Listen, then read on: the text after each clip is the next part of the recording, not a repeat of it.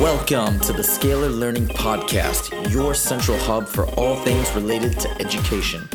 Join us every episode for the most up to date tips and strategies on how to maximize student potential. Sit back, listen, and enjoy. Scalar learning. Give me that scalar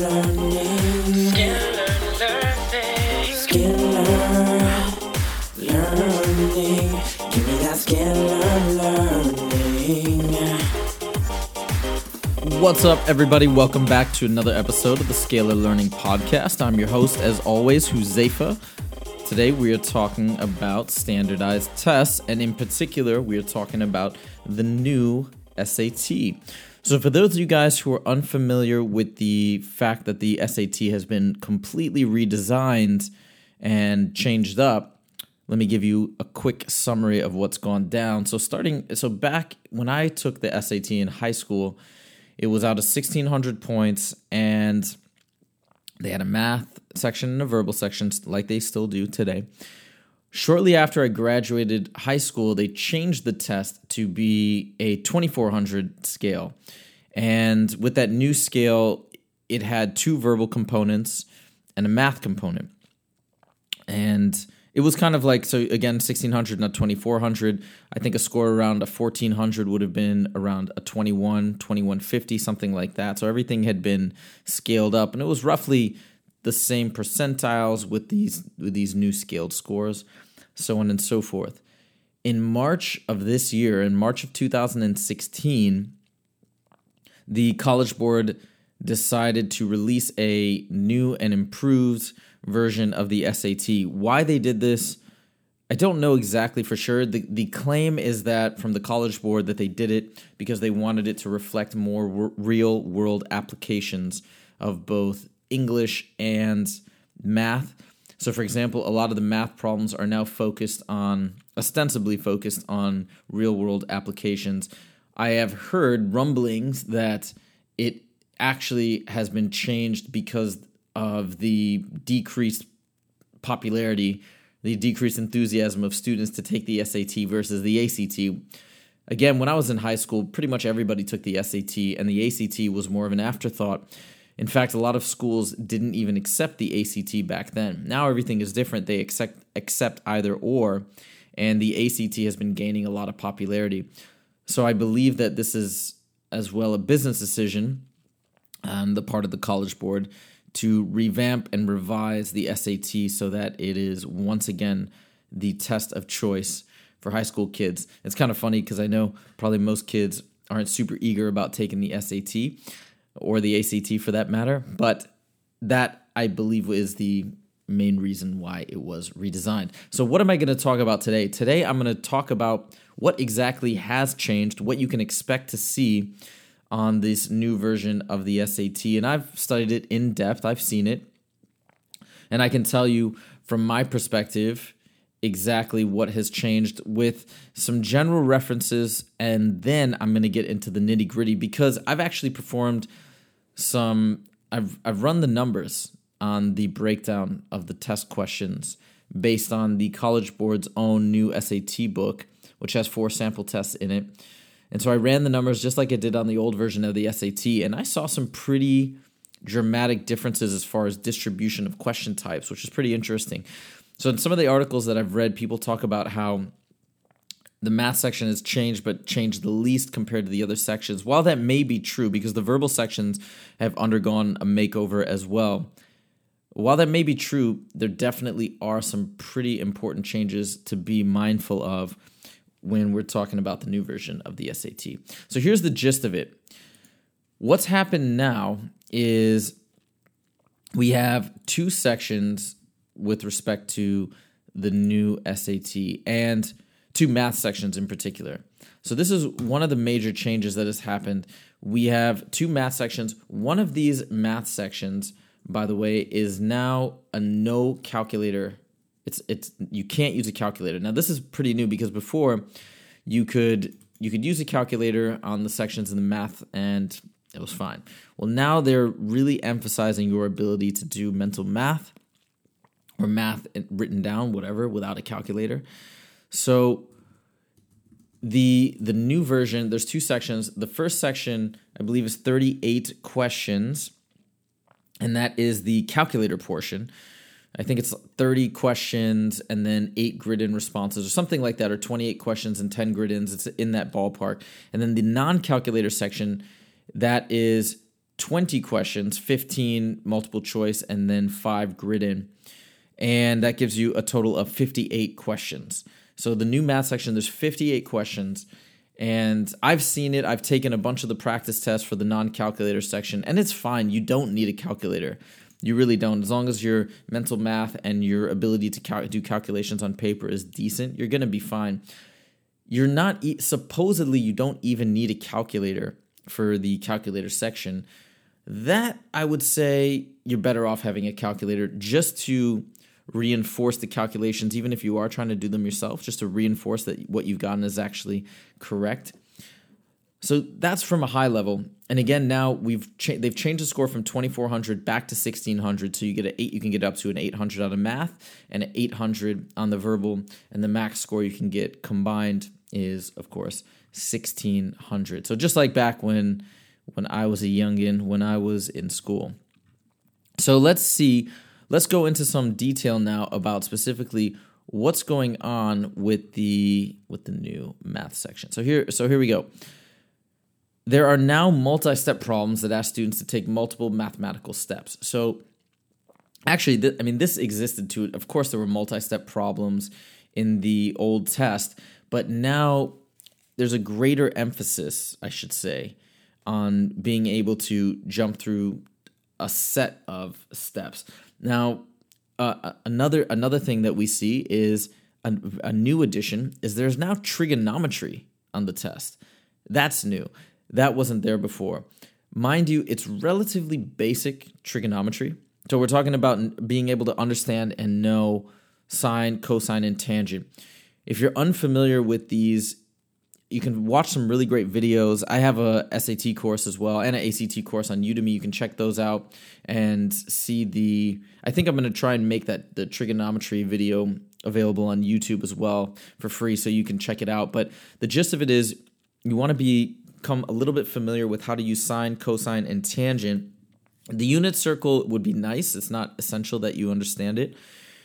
And another thing that I've noticed that ha- is tested here and there is negative and positive values for sine, cosine, and, and tangent. So, depending on what quadrant you are with a particular angle, whether you're in the first quadrant, second quadrant, third quadrant, or fourth quadrant, sine, cosine, and tangent will either be negative or positive. This, for whatever reason, is something that I've seen the College Board test, and for, they like to test this concept. So, a quick review and hopefully try and if you can memorize how that works you'll be good to go. There's if you don't want to actually memorize it and understand exactly why sine is positive in quadrant 1, why tangent is positive in quadrant 4, so on and so forth. Uh, sorry, tangent is actually positive in quadrant 3. So if you want to understand why these why these different positive and negative values exist, I encourage you to do so. I'm not going to talk about it here because it's hard to explain without visual aids but I encourage you to do that so you don't have to rely on rote memorization. So that's the gist of it. So now there's also, I'm going to talk about some other things that a bit more specific. What you'll notice is on the new version of the SAT in the math portion, there's a greater emphasis on data interpretation and graphs. So, what I like to call data analysis. Now, I'm going to go into the numbers shortly, but we have we have a much greater emphasis on being able to understand real world data.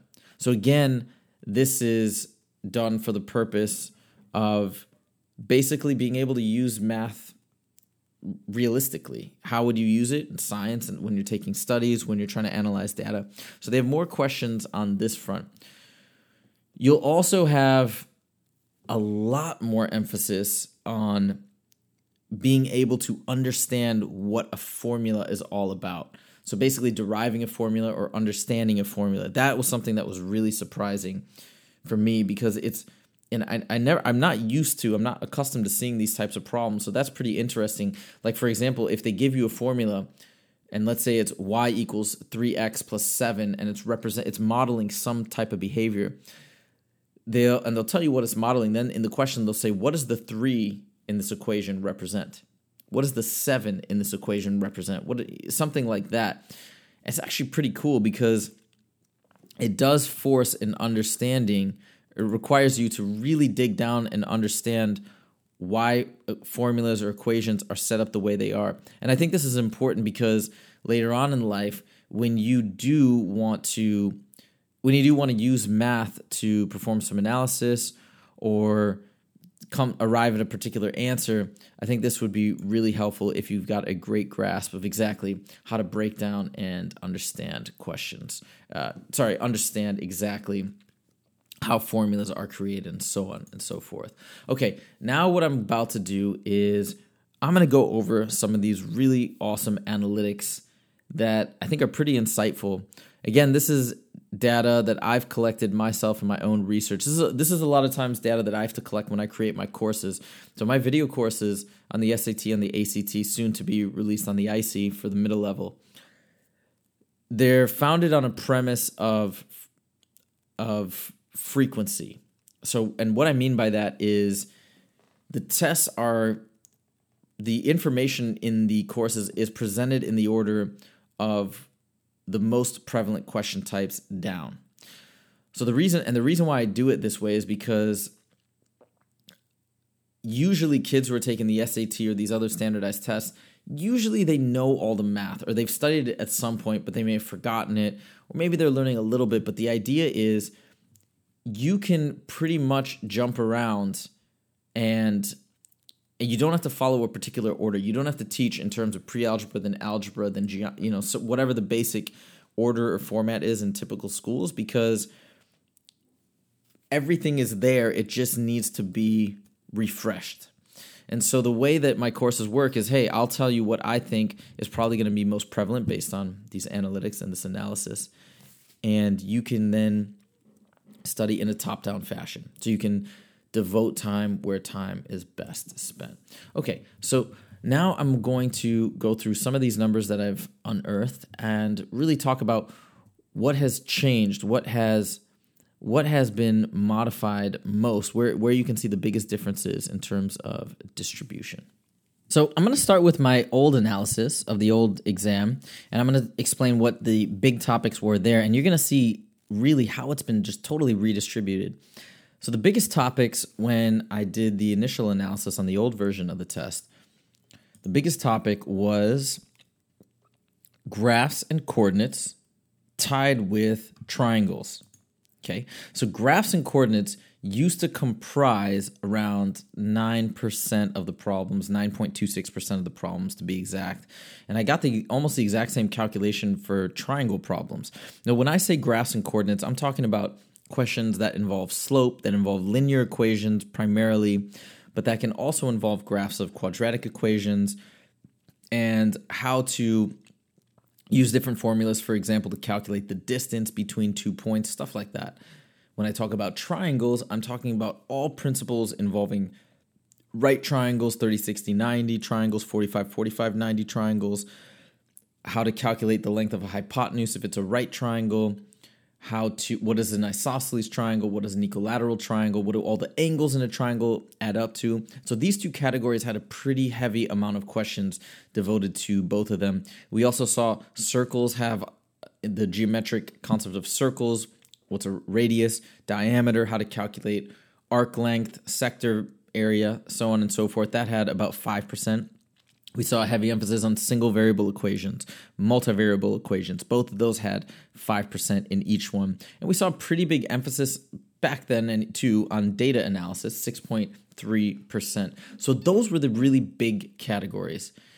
And everything else fell off pretty substantially. We had a decent amount of stuff on angles, just general, general angle properties, how to look at angles using a transversal between parallel lines. And it was oh and the, oh there was another another big topic was number properties that again also comprised about 5% of the questions. And when I talk about number properties, I'm talking about how to distinguish between integers, real numbers, prime numbers, figure out prime numbers, odd numbers, even numbers, things like that. So now I want to talk about how it's been changed. So now we're going to go through some of the new numbers, and I think you're going to find this pretty interesting. So the the biggest thing, and this is a category that was barely, it, I mean, it was there, but it wasn't that prevalent. The biggest change is the deriving a formula category. These are again categories that I've come up with the names, so you may not see them in other other literature, but deriving a formula which is where you learn how to decode word problems and derive a formula when need be. It's also about understanding equations, understanding how to, like I said before, understanding what the 3 in 3x plus 7 means, what the plus 7 means, so on and so forth.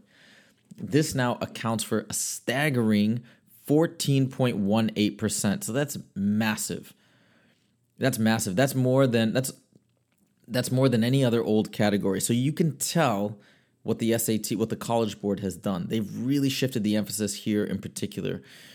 So I really, really emphasize that you try a lot of these problems. They're they're all over the place in the College Board's practice SAT book. You'll notice they they're big paragraphs and they really involve not only an understanding of math but a good comprehension of being able to read effectively. So deriving a formula, that's a massive one. Another big change we have data analysis, as I mentioned before, that comprises almost 9.77%, almost 10% of the problem. So this is decoding, decoding bar graphs, tables, pie charts, and other vessels of data, and being able to look at the data, make predictions from it, analyze it, understand it. A great way to practice for data analysis problems, other than just doing the SAT problems, is even looking at the science section of the ACT. So the science section of the ACT, it's not exactly about understanding biology or chemistry and memorizing a bunch of facts. It's really about being able to read passages that are related to science, read bar graphs, so on and so forth, and being able to understand that data and then apply it to questions. So these are two huge categories. These categories alone comprise 25% almost of the questions that that you're going to see on the SAT. So massive. You just tackle these types of problems alone and you're setting yourself up in a really good, really positive way. All right, the next big category that I noticed this is again a huge jump, plugging in values. So when I talk about plugging in values, I'm talking about taking an equation y equals 3x plus 7, we'll use that again, and then it might say something like, okay, so what does y equal when x equals 2? So 3x plus 7. So 3 times 2, which is 6, plus 7 is 13. So it's a very simplistic example, but you'll get these different types of problems with slightly more complex formulas, but not that much more complex. And you just have to plug a value in and see what the output is. So this is this is pretty substantial. Now almost 9% of the problems are now plugging in values. And once you get once you get a lot of practice with these types of problems, I think you'll find that you'll be able to navigate through them with a pretty high level of accuracy. You just need practice. It's it's really about having a lot of attention to detail and not slipping up in a minor way when you are trying to process these these formulas. Okay, so that's number 3. Number 4. Another huge change, massive change. The number 4 category is now quadratic equations, which com- com- uh, comprise 8.45% of all test questions. Again, huge change. So now I've just listed four categories that are all above 8%. So if you remember with the old numbers, there were two that were around this level, just above 9%, and that's it. And everything else was distributed in these different different ways. But that's massive. So if you add these up, let's say 999, and that's 27 plus around 14, 37, Four categories comprise almost 41%. So it's a big deal. It's a very big deal. When we talk about quadratic equations, we're talking about an equation that begins with x squared, where the highest degree is 2. So it won't have anything greater than x squared, but it'd be something like y equals x squared plus 2x plus 4. Something along those those lines. In order to handle these types of problems, what you're going to want is a good, solid understanding of how to factor quadratic equations. And again, this is something that I can't explain over the podcast, but there's lots of great videos and materials on how to factor effectively. You pro- I would recommend, you don't have to necessarily, but I would recommend knowing the quadratic formula. And the reason being there's other ways to solve quadratic equations, but the quadratic formula if all else fa- fails, it will always work. If you can't factor, usually you should be able to on the SAT, but if you can't, even if you can, the quadratic formula will never fail you it will always work. There's these other methodologies that people use, like completing the square, so on and so forth. But at the end of the day, they're more or less superfluous because the quadratic formula will always get the job done. Right, the next big category is uh, what I call multiple functions. We could also call it composite functions, nested functions, and then also I, I lumped into the systems of equations. So these are usually two or more equations, usually just two, where you have to find values that will solve both of these equations. So, for example, you may have two linear equations, and what we're really looking for from a graphical standpoint is we're looking for if there's two linear equations, meaning two equations for lines, that's why we call them linear equations. If you have two lines we're looking at the point of intersection. We're trying to find that usually algebraically, not graphically. So when we're solving systems of equations, there's some cool strategies that you can use to do it algebraically. One is called elimination. The other one is called substitution. And again, you can look this stuff up if you if you need a refresher. And that's that's what a lot of these problems focus on. Uh, same thing when we're talking about composite functions or nested functions you're now taking two functions and you're it's it's like you're plugging one into the other. You're plugging a function into a function, which is pretty interesting. And it's not that complicated, by the way, once you give yourself a nice review. It sounds I, I guess what I mean to say is it sounds a lot more complicated than it is. But with some good practice and some good review, you'll be fine. You'll be totally fine with this stuff. All right, the next category that also has a pretty big distribution, 6.85% is graphs and coordinates, our old friend from the first run of numbers. So it used to comprise about 9%, now it's 6.85%. So it's still pretty heavy. And the way I've described it in my course is understand any and all problems relating to graphs and coordinates of functions. The next category, that's pretty substantial again, too, around 6%, is percentages, fractions, ratios, and proportions kind of lumped all those together into one category. So it's still a big deal. We're still talking about a relatively a relatively high number, a relatively high percentage. So if you need to shore up your understanding of adding, subtracting, dividing, multiplying fractions, percentages, decimals, all that stuff, I'd say do so because it does have a pretty big presence on the SAT. The next section is single variable isol- uh, single variable equations. So this is something where you just usually have one variable that you're trying to isolate and solve for. And it uses very typical variable isolation strategies. So this is this was a big one in the old version, still a big category, 5.45%. It's pretty substantial. So if you if you need a refresher, again, I would say go get one and the main idea here is we're always using inverse operations. We're trying to isolate. We're always, if we, this is really tough to explain again without visual aids, but the idea is if you're if you're trying to get x by itself and you're adding, and right now it's got something being added to it on one side of the equation, you're just going to subtract that value. So it's let's say it's x plus three. You're going to then subtract three on that side and the other side and that's the inverse operation of addition, of course, is subtraction. And now you can get x alone and get that 3, sort of bump that 3 to the other side of the equal sign. So that's the idea there. Those are the major categories. We all, the, the next ones are that, that I have written down. We've got word problems, 4.69%. We've got multivariable equations, similar to single variable, just going to have two or more variables in these equations. And sometimes you may be isolating one of the variables in particular. They seem to like that a lot. Another big category is mean, median, and mode. Not big, I should say, but it's there. It's about 3% of the questions. So just understand the difference between mean, median, and mode and how to apply it to data analysis. and it, it it's if you I'll give it to you real quick. Mean is the average. Median is middle, the middle value. If you have 11 values, it's the value that will fall right in the middle if you arrange those values from least to greatest. That is the median value. And mode is the one that occurs most frequently.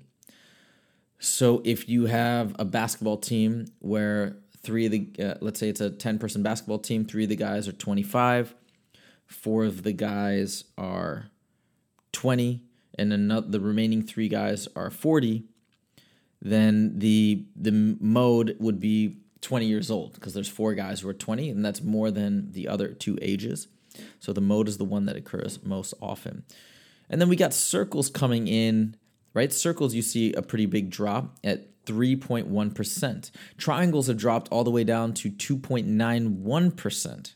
That's a huge drop. So it went from basically being the top category, the most tested category, to now the what is it 13th no 14th sorry yeah 13th most tested category that's a pretty substantial drop so we they used to really love triangles for i don't know why they've de-emphasized it so much but they have and then we've again we've got trigonometry like i said that's a new category and that sort of snuck in there at 1.22%. So, not major emphasis, but it's there. Another new thing that I didn't see before is there is some a bit of inclusion of imaginary numbers, um, and I'd say it's just under one percent. So it's not a major amount of imaginary numbers, but it's there. So I definitely recommend you just quickly brush up on what those are and how to use them, so on and so forth. So that's about it. That is the new version of the SAT, in particular the math section. So I hope this was helpful for you, especially if you were thinking about taking the new SAT and want to understand exactly how to prepare for it in an optimal way using your time effectively and efficiently. I definitely recommend, since it's now the beginning of the summer, that you take the summer to really prepare, really do your homework, take a bunch of practice tests, sign up for a course with any number of companies. It's all going to be good, but it's really going to come down to the amount of time and effort that you devote on a personal level. So that's it. Check out the show notes. Go to www.scalarlearning.com. And if, again, as always, if you have questions or comments for me, email me at huzefa at scalarlearning.com. Would love to hear from you. Thank you so much for joining me. See you guys next time. Take it easy. Scalar learning. Give me that scalar learning. Scalar learning. Learning. Give me that scalar learning.